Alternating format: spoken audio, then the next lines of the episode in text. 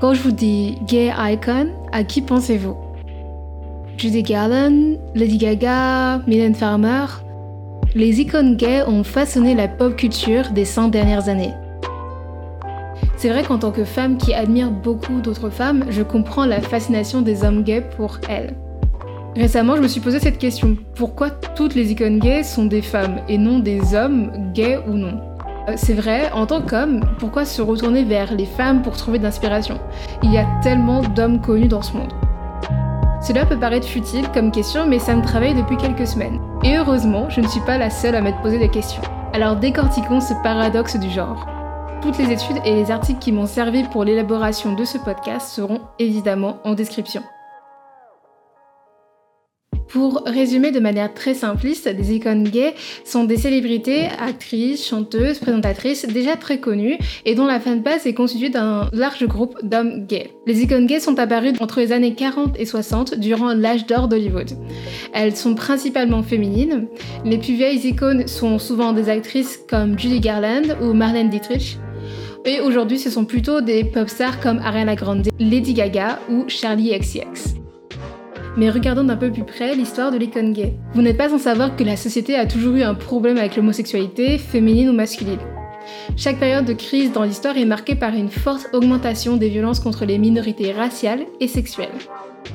Bien que de très grandes avancées sociales ont été faites dans les années 20, la crise économique des années 30 a remis tout le monde dans le placard. Sans mauvais jeu de mots, je vous assure. Les représentations étaient non existantes et donc beaucoup d'hommes gays se sont rabattus sur la chose qui résonnait le plus avec leur vécu, donc les femmes et plus particulièrement les actrices. Aux États-Unis, un nouveau nom de code est apparu après la sortie du film Le Magicien d'Oz, Friends of Dorothy. Si vous étiez un ami de Dorothy, ça voulait dire que vous faisiez partie de la communauté. Un petit code secret entre nous. Les hommes gays ont donc vécu par procuration à travers ces femmes, et dans cette iconographie gay se dessinent deux trajectoires. La première icône est une jeune femme heureuse et aimée par son entourage. Elle vit dans un monde magique, presque irréel. Malgré quelques obstacles dans sa vie, elle s'en sort toujours bien. Le meilleur exemple reste Dorothy du Magicien d'Oz. La deuxième icône est une femme dans la trentaine à la quarantaine, au destin tragique et souvent malmenée par les hommes.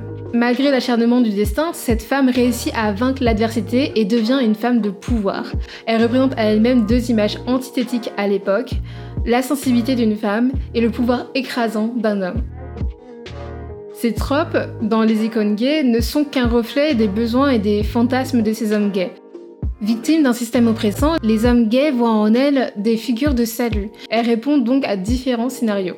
D'une part, un besoin cruel d'échappatoire, de vivre dans un monde où tout le monde est accepté malgré sa différence. Et de notre part, un besoin d'écraser son oppresseur, de prendre sa vengeance et de regagner le pouvoir qui nous a été arraché.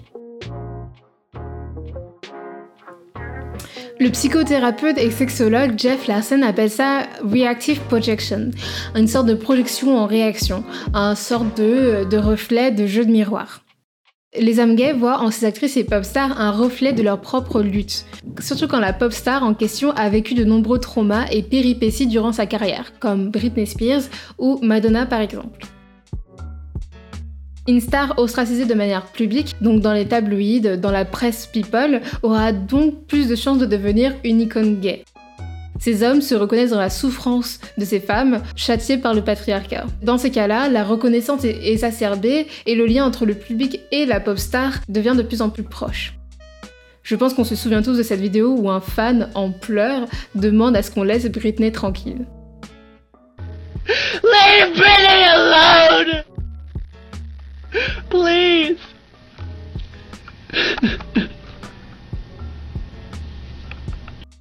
D'une manière un peu moins tragique, les icônes gays sont souvent des femmes drôles. Avec les années, on voit de plus en plus de femmes connues pour leur sens de l'humour, mais à l'époque, il était dur d'être une femme connue pour ça et encore plus d'être considérée comme un canon de beauté. On était soit belle, soit drôle, mais pas les deux. Ces femmes étaient donc en dehors des standards de beauté de l'époque. On s'entend, elles étaient très belles, mais elles ne possédaient pas ce statut de sex symbole comme Marilyn Monroe le possédait par exemple. Elles s'habillaient aussi de manière assez excentrique, presque camp. Petit point vocabulaire, qu'est-ce que ça veut dire camp? Camp est un style qui prend ses origines dans la culture gay masculine, se joue des genres avec une grande touche d'humour. Être camp, c'est être toujours plus extravagant. En jouant sur ces codes, ces stars plaisent évidemment aux hommes gays. On peut compter Judy Garland et sa fille Liza Minnelli, mais aussi Cher comme des stars au style camp. J'ai cité beaucoup de noms et je pense que vous avez remarqué un certain pattern dans ces célébrités. Ce sont des femmes cis, évidemment, hétérosexuelles, blanches et rentrant dans les canons de beauté de leur époque respective. C'est assez réducteur. Beaucoup de personnes de la communauté LGBT ont aussi remarqué ce pattern et ont décidé d'en parler. Dans les articles qui ont servi pour la création de ce podcast, j'ai remarqué que beaucoup se plaignaient de cette dichotomie, ce paradoxe assez perturbant. Ce sont des femmes hétérosexuelles qui profitent d'une communauté à laquelle elles n'appartiennent pas, donc ici la communauté LGBT, et en même temps elles profitent d'une validation du patriarcat et un succès mainstream grâce à leur hyperféminité et leur physique avantageux. Certains hommes de la communauté sont aussi d'accord avec cela, mais elle a bien voulu nous faire part de son point de vue. Déjà, il y a la question de la légitimité, parce que si tu ne fais pas partie de la communauté, je vois pas en quoi tu peux être un étendard de cette communauté. Pour moi, mon icône gay, c'est Janelle Monae, parce que dans ses vidéos, c'est une. Déjà, elle est fière d'être pansexuelle. Euh, dans ses vidéos, elle montre sa bisexualité, sa pansexualité. Je pense qu'il y a icônes gay et il y a artistes à grand public gay qui sont vraiment euh, inspirants et en mode oh je les aime trop et tout. Mais je pense que c'est une différence entre les deux. Tu prends Beyoncé. Pas Beyoncé, euh, moi je me vois pas l'appeler euh, c'est mon icône gay préféré. Parce que la majorité, certes la majorité, une grande partie de sa communauté, de sa fandom est LGBT+, mais je ne la vois nulle part euh, parler des sujets de LGBT, genre des sujets queer. Miley Cyrus, c'est une icône gay parce qu'elle est elle-même et elle parle souvent de ces sujets-là. Je l'admire énormément. Je pense que c'est mieux d'être faire partie de la communauté pour, pour vraiment des gens qui les considèrent comme icônes gays, ils font ce qu'ils veulent. Hein. Mais moi, je pars du principe que non. Comme elle l'a dit, à notre époque, avec le nombre de représentations qu'il y a dans les médias et sur les réseaux sociaux, il est difficile de soutenir des icônes gays qui sont elles-mêmes hétérosexuelles, alors qu'il y a des femmes queer et artistes dans ce monde. Comme Janet Mock, Janelle Monáe, Phoebe Bridgers, Sarah Paulson et plein d'autres.